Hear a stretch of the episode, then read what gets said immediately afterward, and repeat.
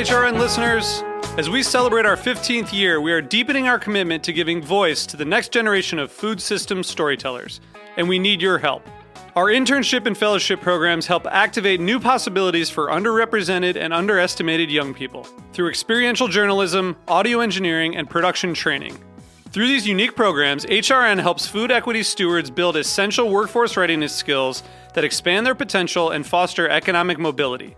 Please consider supporting these critical programs. And with a minimum donation, you can be entered to win a dinner for two at an amazing restaurant in one of eight cities and tickets to a concert at a great venue in one of those cities.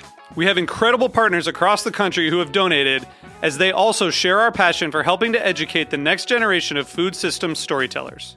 Check out heritageradionetwork.org slash 15 to donate and enter to win today. That's heritageradionetwork.org slash 15 to donate and enter to win today. And make sure you donate before March 31st. Thank you. You're listening to Heritage Radio Network. With more than 30 weekly podcasts, HRN has something for every food lover. Learn more at heritageradionetwork.org. This episode is brought to you by Cheese State University. Cheese State University was created for dedicated cheese professionals seeking to deepen their knowledge, sharpen their skills, and build connections. Join them in the Ivy League of Cheese Education at cheesestateuniversity.com.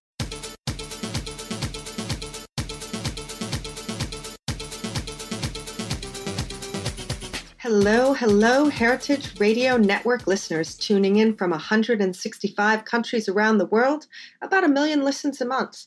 And today, I hope everyone is listening to Tech Bites, the weekly show on the Heritage Radio Network where we look at the intersection of food and technology.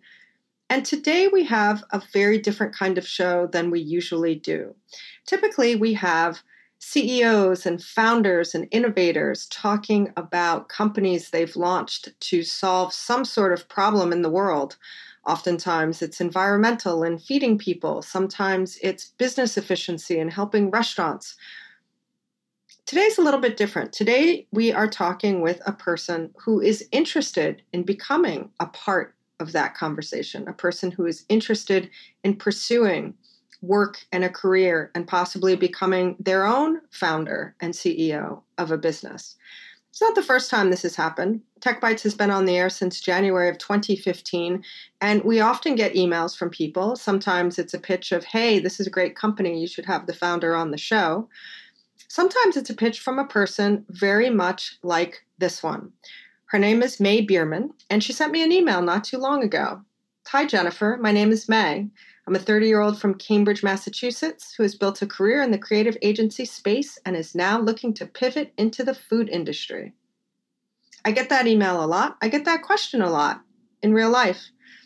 And knowing that there are people who are perhaps having the same idea, knowing that there are people who maybe want to ask the same questions, I asked Mae if she would mind having the virtual coffee chat to pick my brain about my career in the food and food media so that she can possibly figure out what her next move is. Maybe a 45 minute chat over Google Meet. So I proposed how about a 45 minute chat over Tech Bites?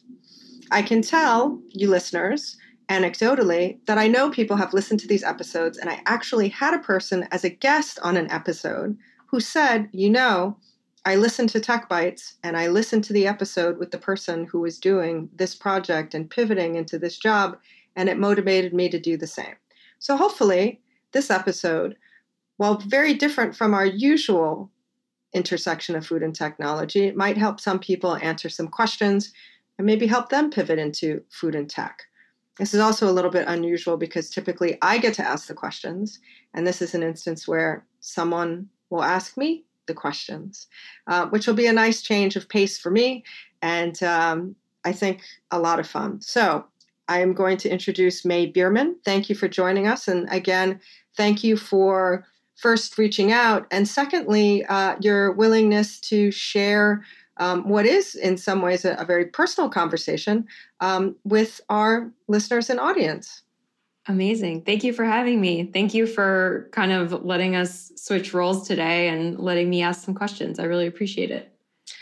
So, Mae, um, tell us in a nutshell, um, you know, a little bit about you and what what brought you to sending that email.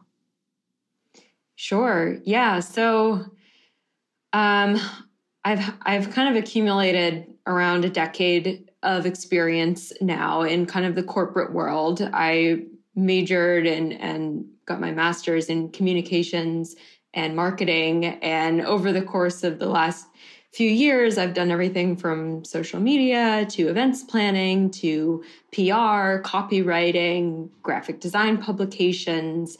Um, and now I'm, I'm working very solidly in the user experience or product design space where I really help create um, and build website experiences, app experiences, digital experiences. And it's been great. Um, but I kind of feel like whether it was brought on by the pandemic or turning 30 or I don't even know what, I've just had this itch of maybe I could be doing something a little bit more aligned with my passions, a little bit more dynamic, where I'm not just kind of behind a com- computer all the time, um, something maybe a little bit more hands on. I've always loved food. I'm really passionate about veganism uh, and animal ethics, sustainability, things like that. So it just got me thinking, wow, I have a lot to figure out about myself. Where do I start? As a strategist, I'm a researcher and I'm I constantly am interviewing people. So my first thought was, let me talk to people that know a little bit more than I do. And that's kind of how I stumbled upon you. Okay. Well, that is a great uh, as they say in the agency world, that's a great way to set the table before the meeting. So I will mm-hmm. I will really turn it over to you. In your email, um, you asked if if I was available to talk with you because you wanted to pick my brain about things. So I will yes. um, turn it over to you and and ask away. Amazing, great. Yeah. So I think you know what I what I when I was kind of looking through the um, Heritage Radio Network and some of the shows they have, I was trying to kind of find a podcaster that was that kind of resonated with me, whether it was a subject matter or the host's career trajectory, or, or kind of find that fit.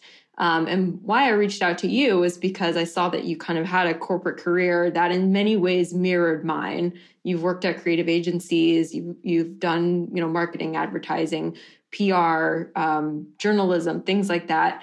What I'm really curious about is kind of the pivot point at which you went to culinary school. So I, would love to just hear you talk a bit about your career trajectory and how you found yourself going to culinary school.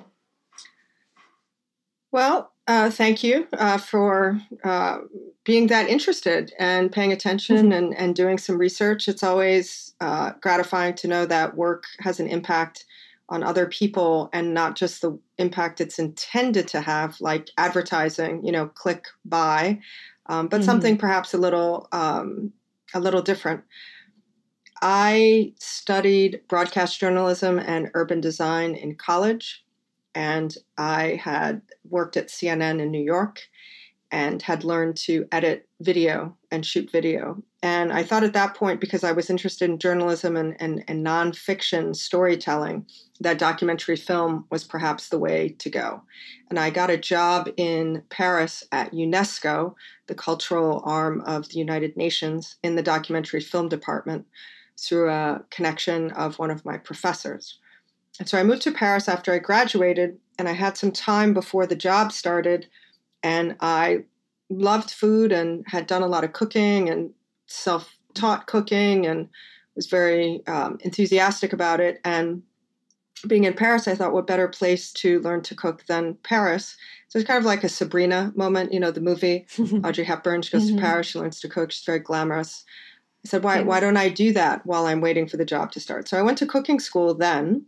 I went to the Escoffier School, and people thought that I was a working cook. They asked me what restaurant I worked in in New York, and I said I cook at home. I did very well on my practical exams. I got the highest marks at the time uh, on my practicals um, in the school. And uh, some of the chefs instructors encouraged me to go and work. Like literally, can you take the heat in the kitchen? And you should be a chef because there are no women chefs at the time, and still not very many today. Um, but but can you can you do it? And working in France, in Paris, is a little bit of a different transaction than it is here. And certainly at that time, they didn't have the 35 hour work week like they do now. And so I went to work uh, in a one star Michelin restaurant. Um, I think my first job was on the fish line, and then I went to Garde And I wound up uh, staying for a few years in Paris cooking and um, went back to culinary school. I did some work in boulangerie and chocolate and worked at a couple different um, other Michelin restaurants. And then finally came back to New York. And when I came back to New York, I had really pivoted into a love for food, but didn't really want to work in the kitchen anymore. So I started looking for opportunities that would maybe combine, you know, the journalism, storytelling skill set that I had with the mm-hmm. culinary. And I wound up doing PR and, and marketing and ultimately journalism around food. So the pivot into food was very early and um, very accidental. yeah, I find that really fascinating because it's like we kind of set out on these steps that will where we have a certain expectation of what our future is going to be or what our dream job is going to be or what we're like working towards especially as young people. So i think it's really interesting to me to hear how you kind of just went for it. You're like well i'm in paris. I got some spare time. Let me do this thing. So i think that's really cool. Um, i'm curious you know having spoken to you a little bit um, in preparation for this i know that you have a number of different um, passions, like fitness also being one of them. I'm curious, do you have any kind of um, philosophy or thoughts around how you navigate things that are a passion or a hobby versus a career? Um, that, that's a good question. Passion, hobby versus career. Um, you know, fitness is is definitely a passion. I would expand that to say um, fitness, martial arts, um, mm-hmm. coaching people, martial arts and combat sports. One of the things I love about martial arts and combat sports is they're very um, truth telling. You can posture or say or have a good game uh, when you're talking about something, but the moment you are on the mat or in the ring or engaged in, you know, one of those combat sports or martial arts, um, you you are who you are and it doesn't matter what you've said or how you postured or if you did something or the other or intend to do something or the other. How you perform is how you perform and and um, many people will say it's not something new. It's it's almost a cliche you know it's the truth teller. You the, you're the person you are in life is the person that you are in the ring and, and on the mat. And i think that the person you are in life um, and the way you perceive um, life and your transaction and how you measure success, I think those things are the same, whether you're passionate about them or whether it's your job. I think mm. that if I am going to spend my time doing something, time is one of the most valuable commodities that we have, really. Um, if I'm going to spend an hour of my time doing something that I love, I'm going to do it well and enjoy it and give myself the best and the greatest opportunity to really enjoy it and and do it well and and learn it and experience it. When I'm at work, mm-hmm. I'm paid to do a job for an hour. Um, and with that hour, I'm going to spend it the best way possible, be the most efficient that I can, be the most successful, hit those success metrics. So my my mentality or drive of why I'm spending that hour on a passion project versus a paid project might be slightly different but the person who shows up to those two activities is the same person. Mm-hmm. Um, I think if you are not fully interested, committed, vested, um, engaged in what you're doing, whether it's with your spare time, your free time, your work time, you shouldn't be doing it. It's a waste of your time. You know, it's like if you're going to half ass anything, don't. You either get in or get out. Mm-hmm. Yeah. I, I relate to that a lot. I definitely have a kind of all or nothing um, mindset. It seems like you kind of do too. Um, so you you talked about how culinary school came into the picture, and then you also kind of didn't want to be directly hands on in the kitchen anymore. How, when, and how did Tech Bites get? How did you get involved with that? Um, where did that come into the into the picture? Tech Bites was a lot, lot later. um, I cooked, and then I went into PR and marketing, and I spent a, a f- years in PR and marketing, and came out of PR and marketing when I wrote a cookbook with one of my clients, and came out of the PR and marketing side and crossed into editorial, and became a writer and did editorial work for a long time. And while I was doing editorial work, magazines and print newspapers sometimes back in the day, um, I had a blog. And the blog's called Snack. Um, it's still online. It's like an archive of a moment, snackblogs.com. And in the midst of all my freelance work for a lot of different entities, the blog was the place where I could express my own voice, my own interest, cover stories that I liked, that I was interested in. My specialty was breaking news in the restaurant industry, um, verifying things, breaking news, all of that was uh, what I did regularly. And it was a lot of fun. I went ultimately into advertising, and that takes a lot of time and energy. And I stopped blogging and stopped writing. And a few years after advertising, as a creative director copywriter, not necessarily in food.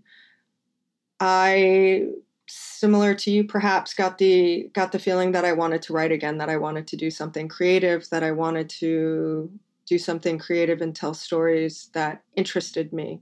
And I started looking around as to what outlet I could use. And my first inclination was to go back to blogging.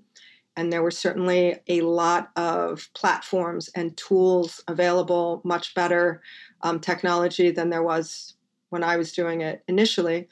Um, but what they were missing uh, was a sense of being like really on the cutting edge of technology or at the head of a trend or on the, you know, really at the top of the curve of something new and interesting. At the time when I was blogging, blogging was really just starting.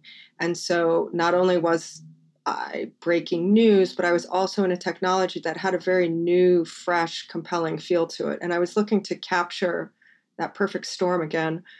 So I didn't think really that blogging was going to do it just because it had become so mainstream. And looking around at what was available, podcasting was really on the uptick a little bit. And we had crossed into the age of smartphones and iPhones and texting and Twitter. And most of our day-to-day communication then became via text and via email and via, via written messages we really stopped at that had really stopped at that point in a societal and business sense talking to people on the phone and leaving voicemail and things like that so hearing someone's voice and hearing someone's voice very closely in headphones or on earbuds um, was very intimate and very one-to-one and the technology of you know MP4 files and and uh, web-based radio. That was kind of new. So to me, the podcast became the perfect storm of something that was very analog and old school in a way of having a, a very close, intimate conversation with somebody, conversations that we don't really have anymore, that was powered by the current technology. So I said podcasting, I think, is where it's at and that's what I need to do. And then the question became, where do I do a podcast? What's the platform? Do I just do one of those podcasts and throw it out there, or do I join a community and a network? And I came to Tech Bites. Um, I came to Heritage Radio Network, already well established, you know, food platform, lots of great things, great people, um, out in Bushwick, Brooklyn, and Roberta's Pizza.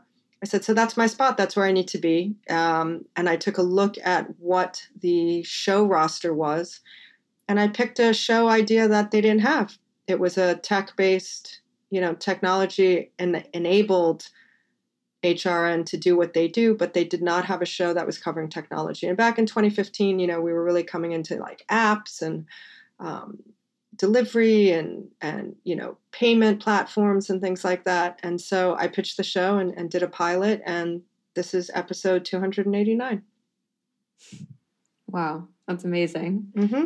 Um, it, it seems like um, it was a natural kind of evolution, you know, as someone who was really familiar with blogging and kind of having a, a voice um, in kind of the written word. It seems, it does seem like a great fit that you would gravitate towards podcasting. But I'm curious, um, did anything surprise you about the medium of podcasting? You know, was it easy to pick up? Uh, anything? Did you have to kind of teach yourself on the fly, or was it all just pretty seamless? Well, I did not need to teach myself on the fly because I had the support of the network. You know, my engineer who is always, you don't hear them, but they're there, you know, who's in the booth with me. Um, the executive director at the time was a woman named Erin Fairbanks, and she was very generous and very uh, about with all the shows, she listened to all the shows and she would, you know, give me, you know, feedback and notes. Um, so there were a lot of people around me who were listening and helping. I think the thing, the the thing that I needed to learn initially was how to and how much integration of my point of view to put into the show. Mm. I came at it from a very uh, journalistic perspective of I'm going to present a story and present a forum for people to talk about the story, but I didn't want to interject my opinion, what I think. Do I like this? Is it good? Is it bad? Inherently, I produce all the shows, so I select all the guests and pre interview them. So having someone on the show is an endorsement by their being there.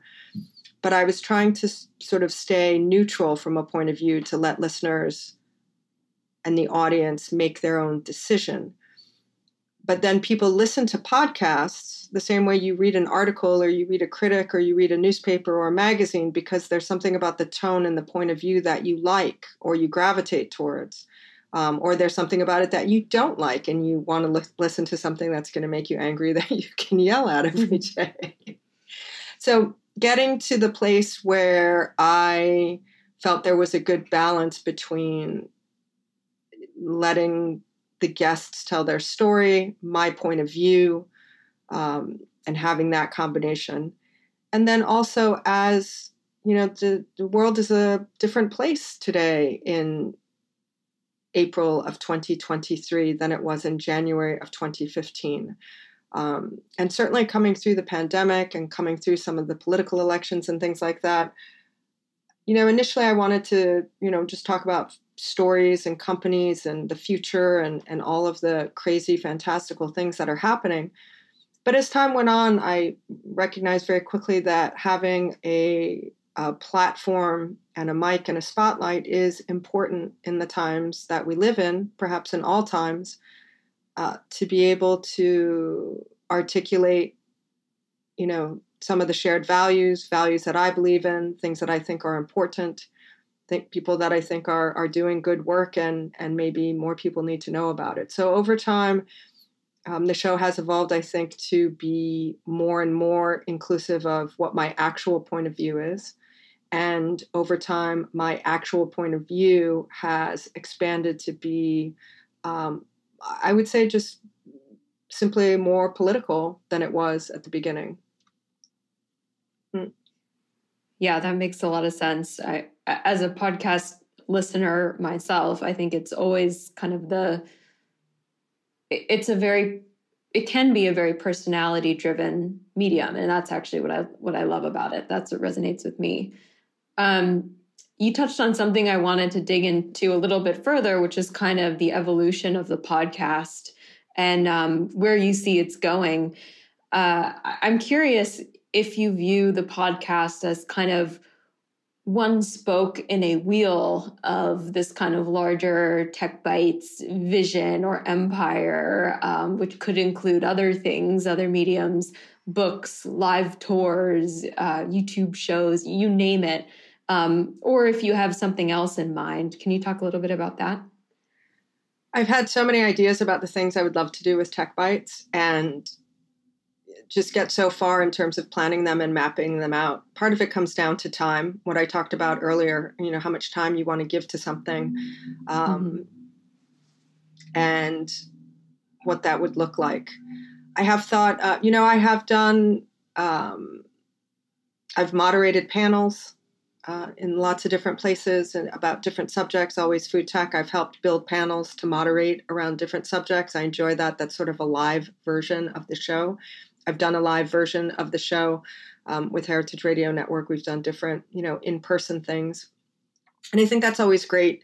Uh, seeing people in real life and, and just looking at them and how they move and articulate and the interaction and the energy and the energy that you get from other people in a crowd um, makes things resonate in a different way. And so I think that's great.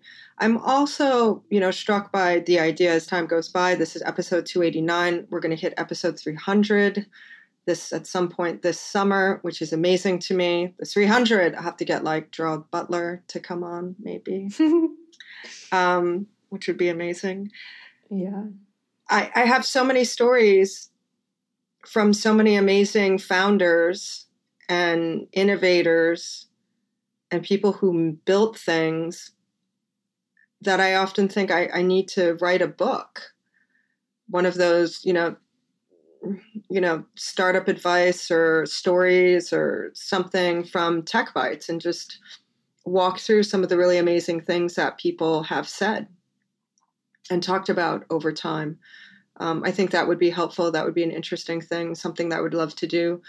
Um, it could be most podcasts have a YouTube component now because people want to see things, because they want to be able to see and then read subtitles so they can access media if maybe they can't hear it. Um, how has tech podcasting technology changed? My inbox is filled with um, podcast PR companies, podcast platforms, podcast studios, um, podcast transcription companies, all kinds of services around podcasts. So that tells me, you know, the industry has just grown and grown and grown, and now podcasting you know, is the same uh, in, you know, in advertising, we would talk about campaigns being 300, 360, 360 degrees around the media wheel. So that meant hitting every type of media, print, direct mail, TV, radio, internet, social media, and, you know, podcasting. So, you know, I'm often struck by things that we could do with the podcast and, and, um, different media and different outlets and things like that. And then it just comes down to time. It just comes down yeah. to how much time is there in the in the day in the week and all the things that I want to do. Yeah, that makes sense. I, I'm curious too, you know, when I think about what does my ideal job or ideal life, you know, look like in 10 years time or or even sooner than that, um, flexibility is a big thing that comes up for me. Um, I, I'm curious for you, um, what does a week in your life look like? Like, do you feel like you have flexibility or are you able to kind of create your own schedule? Kind of take us maybe like into your shoes for a minute. I 100% create my own schedule. Uh, I host and produce Tech Bites, so all of the uh, research, emailing, pre show work, all of that I schedule on my time. I, I, block out time during the week specifically for that. My show is is recorded at the same time every week. Um, so that that that's a footprint there, and I certainly determine you know what the lineup is and, and how much time I spend. What I what I do for my work work currently is I'm a personal coach and a personal trainer. So I train people, um, regular people, um, a 16 year old to a 68 year old. I train professional athletes, I train amateur athletes, and everyone in between, and anyone who has a coach. Um, or a person that they work with, whether that be a personal trainer or a you know, massage person or therapist or acupuncturist or anything like that, you schedule time with them. So I have a, a schedule of time that is flexible that, you know, I certainly um, create a framework for, and then I fill it in. And then around that, I fill in my time to train with my coaches um, and my time in the gym and my time in the sports. And then I have, um, I guess, the passion project piece, which is um, I do do some writing and I do Japanese embroidery called sashiko, oh. which is my, mm, you know, sort of like my fun creative project that I do. So I fill in, you know, I fill in the Tech Bites time. I fill in all my time for all my clients and the people I'm coaching. Um, I'm currently working with um, a couple amateur fighters who are getting ready to fight in a few weeks' time. So they require more time now than they will later. Um, mm-hmm. sometimes mm-hmm. people go on vacation, spring break, time opens up, and you know it's it's it's kind of like a moving target a little bit. There's a baseline of things that reoccur from week to week, but there's also a lot that kind of moves around, and you just have to decide what you want to do and when you want to be available and, and when you want to work and what time you want for yourself.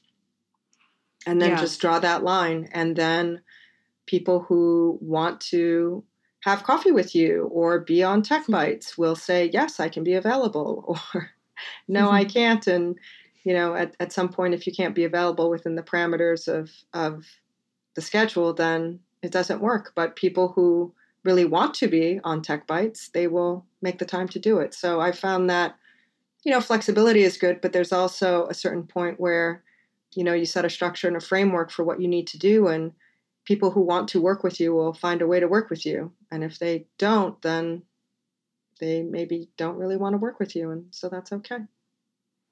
Yeah. Yeah. It sounds like you keep everything really organized and you've managed to kind of still find time for all of the things that you care about. So I think like that in and of itself is kind of something to be commended for. Um, I, I guess in a similar vein to what we were talking earlier around kind of passion and hobby versus career, uh, we kind of talked about it a little bit, but I'm curious um, what keeps you motivated and consistent? Like, do you have um, I don't know, routines or good good practices that you follow or is it just that idea of kind of being all in on something? What do you think about that? Hmm. Um you know, it's an interesting question. I don't I don't know that I would necessarily describe myself as being motivated, um, which is interesting because I certainly get a lot done. Um, I suppose I am motivated. It's not just necessarily a word that I would use to describe myself, perhaps. Interesting. Hmm. I mean, I have. Um. I mean, I have a long view and a bird's eye view and a full court view of just about everything that I'm doing, and it's very easy for me to say, "Oh, I just met this person today, and they want to work with me, and I can coach them." It's kind of easy for me to see. And if we can do this for six months, we can hit this goal. If we do it for a year, we can hit that goal. If we do it for two, three, four, we can be here. Likewise, when I sit down and I think about, you know, getting from episode 289 to 300, and then what do we do there? You know, I, I, I tend to see things from, you know, 30,000 feet. So, it's simply a question of getting from one end of the court to the other and then how quickly do I want to get there. Mm. And sometimes you can accelerate the pace of something. Um, more opportunity, um, more guests, more business. You know, sometimes it's just simply a function of I need to spend more time um, outreach for guests for tech bites or simply sit down and spend more time you know researching something or more time in the gym. Sometimes you can't accelerate the pace of something. Sometimes things just take time. Um, i practice a japanese martial art called kendo. It is a, a martial art that's progress is measured in years years. This is not a thing where you join and then like in six weeks you're like oh i feel great. You know boxing is very different. Boxing is one of my other sports where you can walk into a boxing gym and put on gloves and you know if you put in time regularly and have good coaches and a good work ethic you can make a lot of progress in a short period of time and there are some things that just aren't like that. So i think it's sort of being able to identify the difference between those two things and then deciding you know where you want to be and and and what's the what's the end goal. If the end goal is to just sort of build and go and do as much as you can, you know, and, and then keep going and see where that takes you. I mean, that's sort of how I look at things, especially with the pandemic.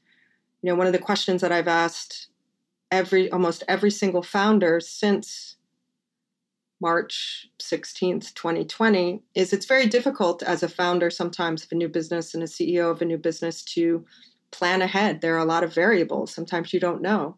Um, certain industries like restaurants and food, supply chain, customers, you know, things like that, it's it's difficult to plan sometimes. And with the pandemic, it almost became impossible for people to plan. And I would ask them, how are you planning right now for your business? You know, do you, do you have a plan to take you to the end of the year? It's typically a, you know, six months plan, one year, two year, five years. Do you have a five year plan? Is that even a realistic question to ask today, post, you know, post 2020? I don't know. Um, is it an end goal, meaning you hit the goal and then you're out? Or is it, you know, you hit a goal and it's, you know, like climbing Everest, where, you know, your next goal is like base camp three. and then your next goal is base camp two, you know, and then base camp one. And then you're going to try and summit you know, and maybe you do or maybe you don't. Maybe you go back down. Maybe you have to try again. So, you know, um, I don't know if that answers your question or not, because I sort of answered your question by saying I, I, I don't actually do that, maybe. no, it was great. It was helpful. Um, so I, I mentioned that you know the reason that tech bites um, and and your career appealed to me um, is because it really hits on kind of three main th- themes that get me excited food, community, uh, and media. Um, I'm, I'm curious if you've seen other great examples um, of that kind of merging of food, community, and media, uh, either you know, through Tech Bites or other aspects of your career. You know, are there other kind of career paths um, that kind of feel like they hit on the same notes? Food, community, and media. I'm going to actually think about that for a moment. And we're going to find out who is actually supporting this food community and media. Because Heritage Radio Network is a 501c3 nonprofit. We keep the lights on and the mics hot out of the generosity of our members, many of whom are listeners like you, from grants and from underwriters like this one. Let's find out who's supporting this show. Stay with us. Coming this spring, we're working on something big for opening soon. Opening a restaurant can sometimes take months or even years. So I have this one consulting client that's been three months away from opening for the past year. And I had a calendar reminder show up today, and the reminder was that our goal was to open tomorrow. But this spring, you'll be able to hear it in just a few hours. On March 30th, he had passed away, and then on March 31st, he had come back to life. And then on April 2nd, he had passed away again. And I was like, okay, my regards to the family. I don't even know how to receive this information. So tune in as we follow one of Brooklyn's best and brightest young chefs and restaurateurs on their journey from start to open doors. Alex, you need to put more money in. We're out. We can't pay anybody. He is the brat worst. oh my God, that guy. It's the build. Subscribe to Opening Soon from Heritage Radio Network, wherever you listen to podcasts. This episode is brought to you by Cheese State University. Cheese State University was created for dedicated cheese professionals seeking to deepen their knowledge, sharpen their skills, and build connections. It feels like a gift to be able to give this gift to people because I know that from my own experiences, I know how valuable, consolidated, mm-hmm. incredible training resources are. They offer an in depth education on all things cheese, as well as an active network for peer support and career development you can pop over to the Quad, which is our social networking and engagement app. Um, and so that's a really fun and dynamic aspect of Cheese State University. Cheese State's three part course is designed for seasoned pros and entry level mongers alike and covers all the skills one needs to perform on the cheese counter. The structure of Cheese State University is all based on the Cheese State University Field Guide. Um, and that is a three volume resource. It's all digital online At the end of the course, students will be ready to ace the field guide assessment and earn their Cheese State Scholar Certificate. Another resource is a video series where we tackle sort of like these thornier questions that you can get on the cheese counter, like what is rennet and like why is this cheese so expensive and can pregnant people even eat cheese? At Cheese State, you're among experts, you're among scholars, you're among cheese lovers, and most importantly, you are a monger. Join them in the Ivy League of Cheese Education at cheesestateuniversity.com. You are listening to Tech Bites, the weekly show on the Heritage Radio Network, where we look at the intersection of food and technology. And today we have a little bit of a different show for you today. We have a listener who sent an email looking to pivot into food and tech and pivot into a new job. And it's not the first time we've had that email, and it's not the first time we've done this show. I think a lot of times, a lot of people are thinking the same thing and sometimes it's nice to hear other people talk about it. And maybe it'll be helpful to you, listener out there. I know for a fact that we have had other listeners who have listened to career food tech advice episodes, and it has given them some of the information they needed to make a change and go do something different. So I hope that this episode maybe has that result for some of you. And I want to thank Mae Beerman, who is with us today, who sent the email and who has been uh, really generous in terms of letting us listen to her personal conversation with herself about what she wants to do as the next part of her career in her life. She's interested in veganism, food, community, she has spent years working in creative agencies in strategy and UX. And she's at a pivot point, like I think many of us are. And it's also a little bit fun for me because she's asking me questions. Just before the break, she asked if, aside from Tech Bites, if there was another instance of food community and media, another instance, organization, opportunity happening of food, community, and media coming together. I would say that in today's day and age, almost anything that you do successfully, anything that one would do, any type of company or business project needs a media component to it. It may not be a forward piece of it like Heritage Radio Network. We are media, we broadcast radio maybe not media forward like a magazine or a book or a blog, but you need to have some media component. You need to be versed in social media and have some sort of engagement with the world, typically on the internet, sometimes in person, marketing, communications. That has to be present, or else businesses will not survive. Which channels you use, the methodology, how you decide to articulate that, you know, that depends on the entity and the people running it. But I think today every everything has to have media. In terms of food and community, I think some of the best examples of food and community with a media assist um, are things that are mostly nonprofit or service oriented. Mm. I think the uh, Food and Finance High School in New York City. Um, we've done a lot of work with them on this show. We've participated in different career days and and radio internships and things like that. This is a high school in New York with kids who want to be in the restaurant world.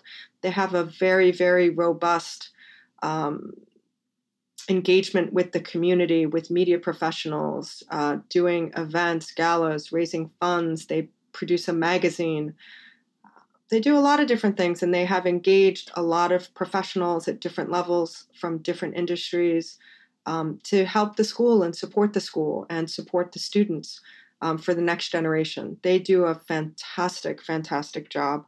Um, along those same lines, you know, a lot of the um, food forward, you know, hunger charities, nonprofits do an amazing job. City Harvest, Food Bank for New York City, America's Second Harvest, God's Love We Deliver. All those entities are very good at the work that they're doing, pulling in people in the community. At a basic level, we need people to come to the kitchen to help um, to help make food. regular folks up and up to you know fancy celebrity chefs or magazine people or celebrities to help you know raise money or interest or profile um, and then i think also things centered around um, you know subject matters groups of people who have an interest in the same types of things um, you know there's a lot of um, food tech you know conferences and events um, publications, things like, you know, Cherry Bombe, Heritage Radio Network, certainly. Um,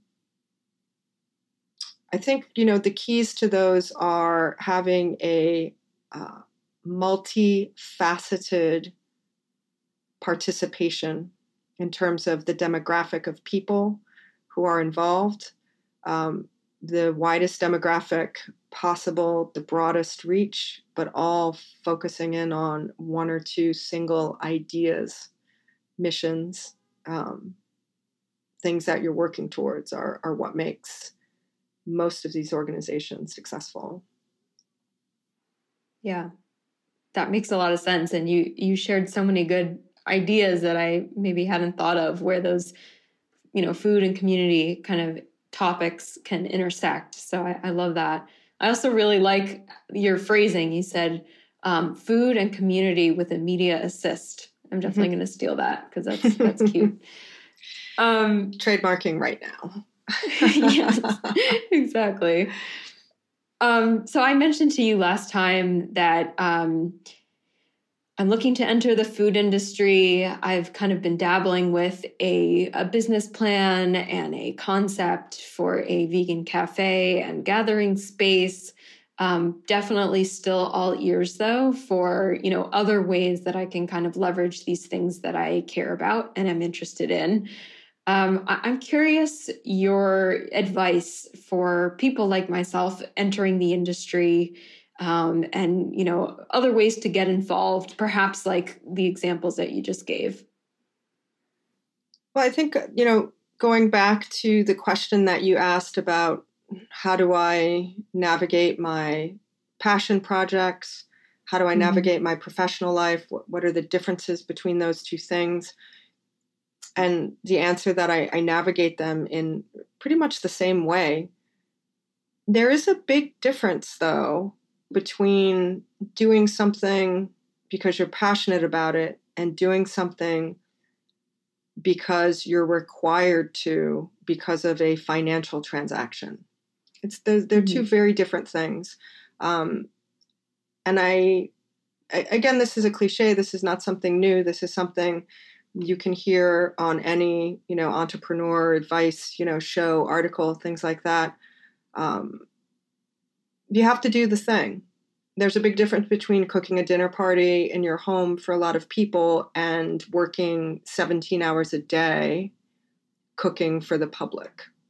There's a mm. big difference, um, you know, working out yourself at a gym or working out with a friend and being a personal coach and being responsible for someone and creating a plan and doing that. They're they're all different versions of the same thing and they require there's an overlap in what they require in terms of your interest and your energy your attention to detail and your work but the transactions are still very different so i would say to anybody who loves something who wants to make that their job or the thing they get paid to do there is also that cliche that says if you love what you do you'll never work a day in your life and that's mm-hmm. true um, but if you have to get up at five o'clock in the morning because you have to open the doors at six, that's very different from, you know, cooking dinner on a Sunday night. So my advice is to get in and start doing the things you want to do. You yeah. already know something about building community because you built a community during the pandemic for music you already know something about how communities look and feel and what they do because you've done work with clients that are a lot of community organizations. But you've not had restaurant experience. And right. working in a restaurant is very different. And when you're the owner, it's almost the worst job there is because the owner has to do all the things.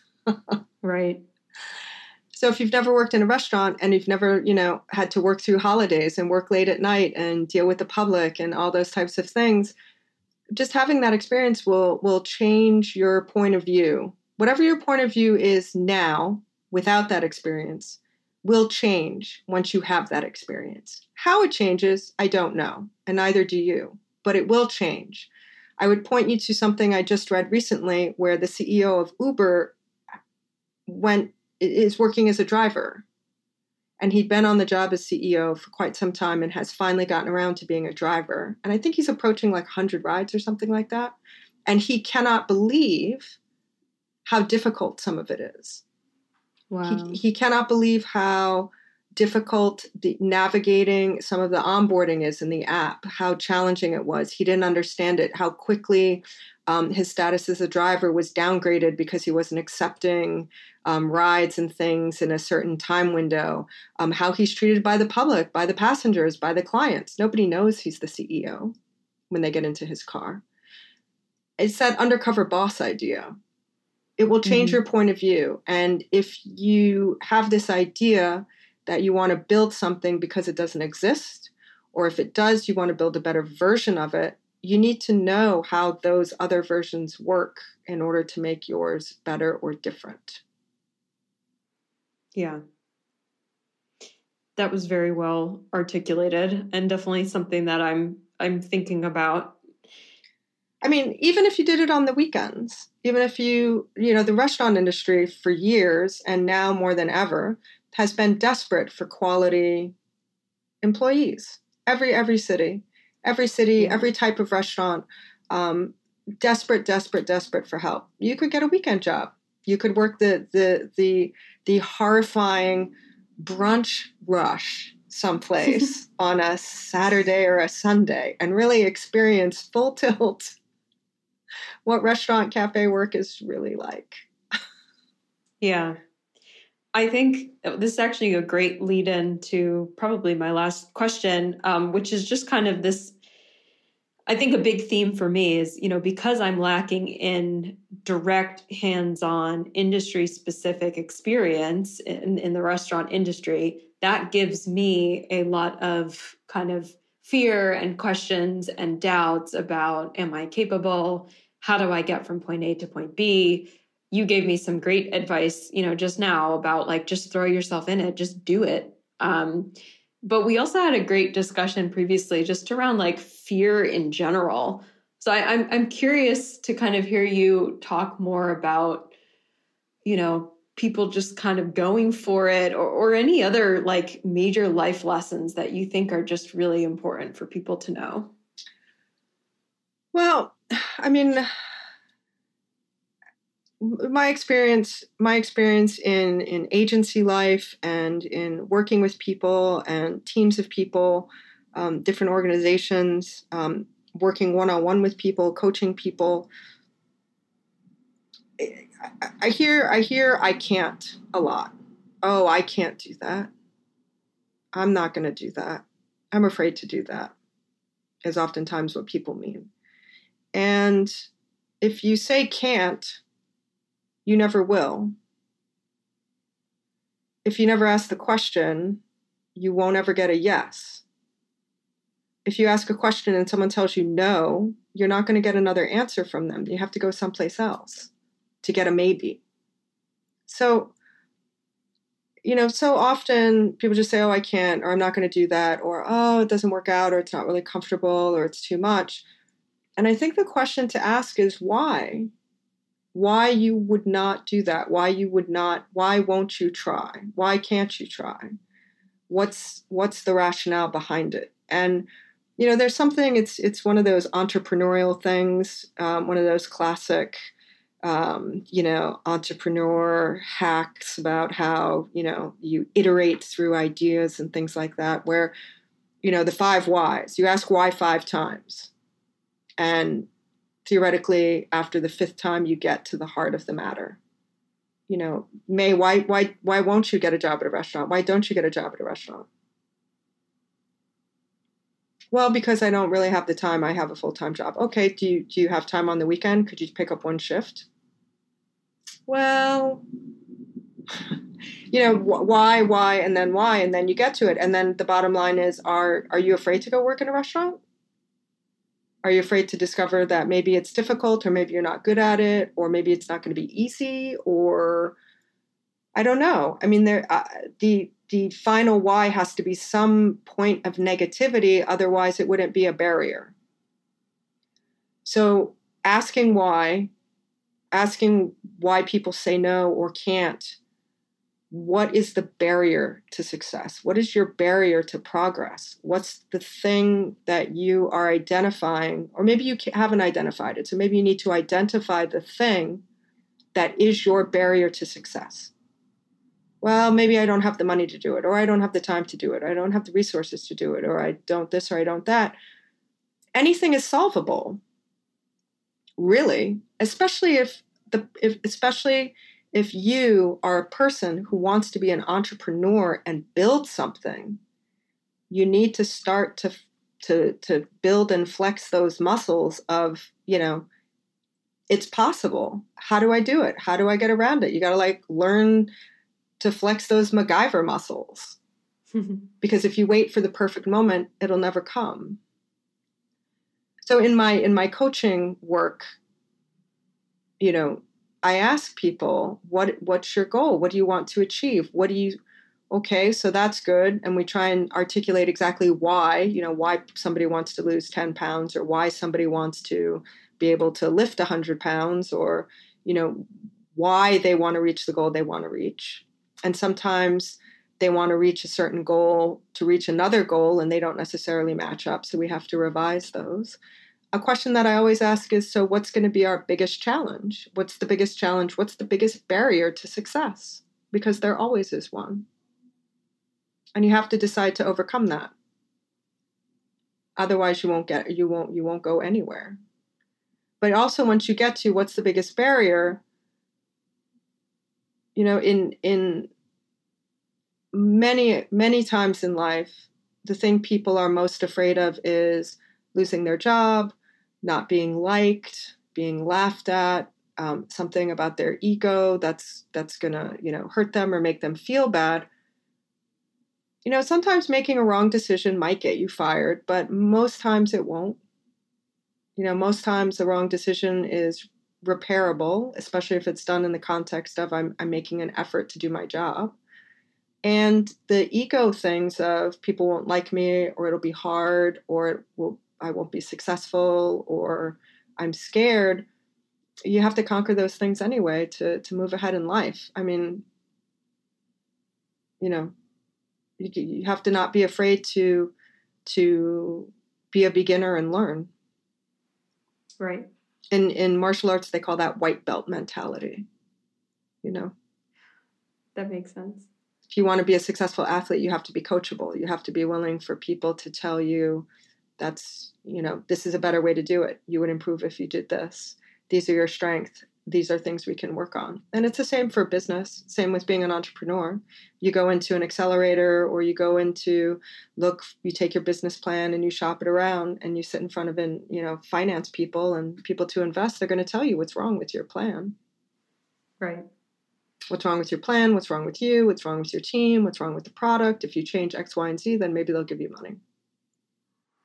Yeah, it almost seems like at the at the root of this is kind of this this balance of kind of coming face to face with some of your i don't know deep rooted um, fears or some some of these kind of like very primal human worries if you will but then also doing the work and kind of overcoming that fear to make things a reality. That's kind of the the cliff notes of what i'm what i've been picking up well I, it's again you know i mean cliches are cliches because they're mostly true. You know, with big risk comes big reward.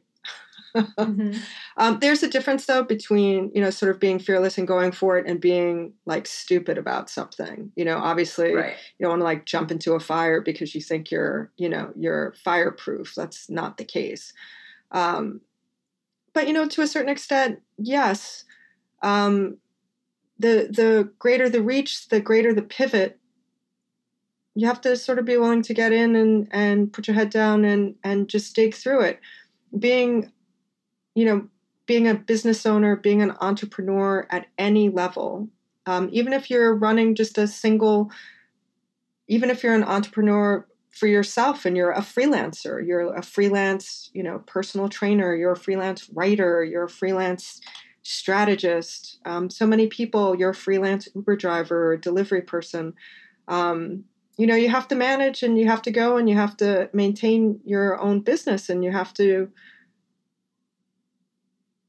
be willing to if you're going to make a big jump into something totally different something you have no experience in you have to be willing to acknowledge that and then acknowledge that it's going to be much harder than starting a business always is because you have all these extra things to learn. If you're not willing to learn them, why would you go and do something different?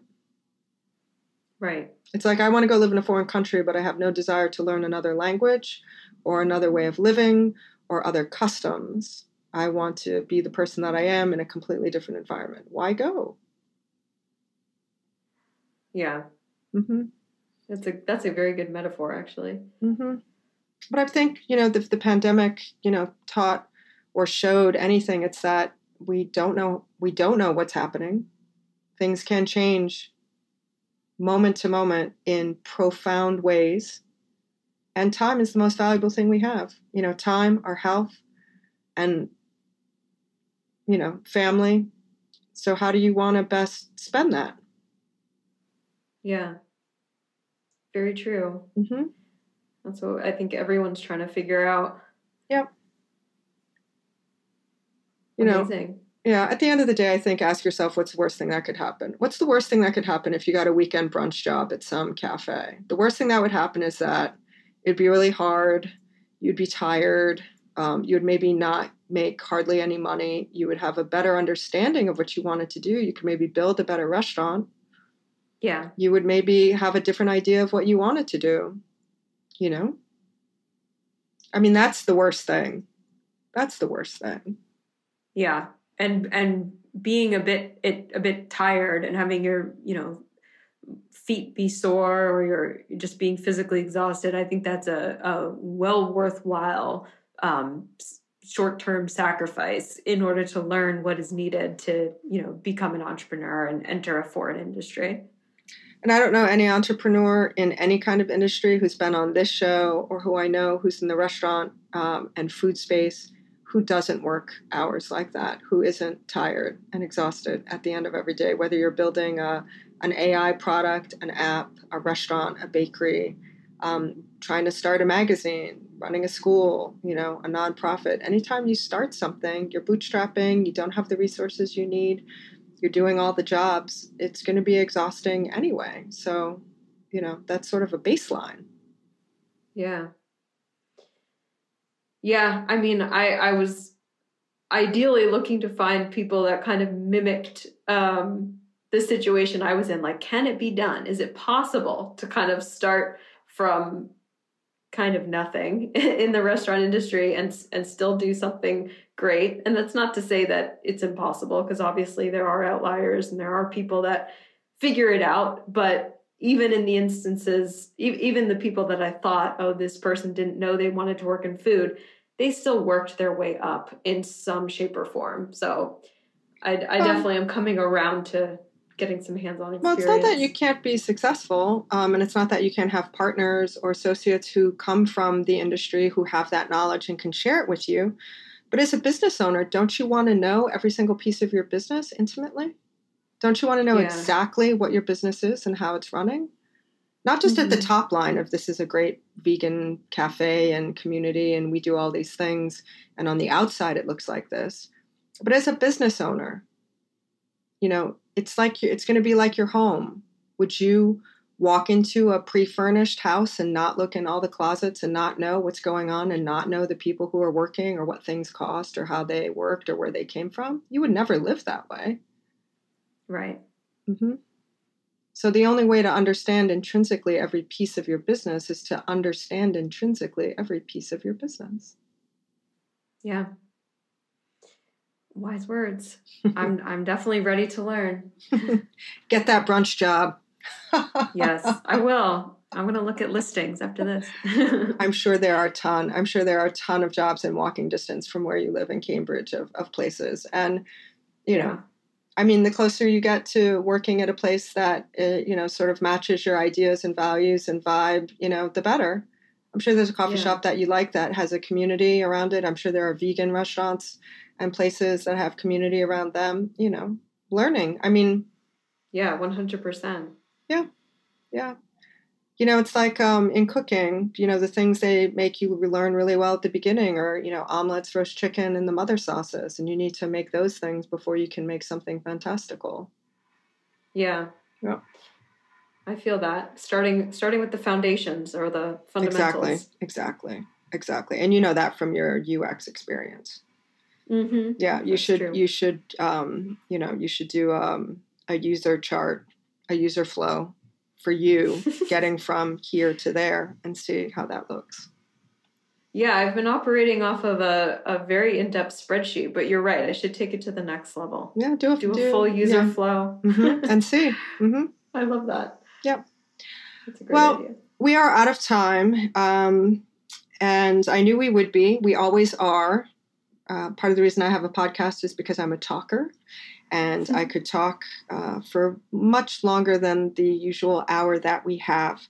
Um, but that is the time that we have today, and I'm going to thank Mae Beerman for coming on the show and sharing a personal conversation with all of our listeners about her desire to pivot into the food space. Um, we get a lot of emails like this, and I get a lot of questions and asks for coffee dates around this type of topic. So um, hopefully this is one that will you know exponentially be of value. If you liked what Mae was saying or maybe you're in the cambridge neighborhood or you have a vegan community food idea you can find her online. She has a portfolio. It's maebeerman.com pretty easy. You can also find her on linkedin if you love Tech Bites and you want to find us and don't know where we are, we are on social media at Tech Bites HRN. We are on line at heritageradionetwork.org. We are also on your favorite podcasting platform from iTunes to Spotify to Stitcher and everything in between. If you like the show, go to your favorite podcasting platform, subscribe to it, like us, give us a great review. It'll help more people discover Tech Bites. If you think this is an important conversation to hear, to have, to save, to share, if you think these conversations and conversations like them are important, go to heritageradionetwork.org, click the beating heart, and make a donation. Maybe give us what you're going to spend on coffee today. It'll help us keep the lights on, keep the mics hot, and make more radio. I'm Jennifer Leuzzi, and this is Tech Bites.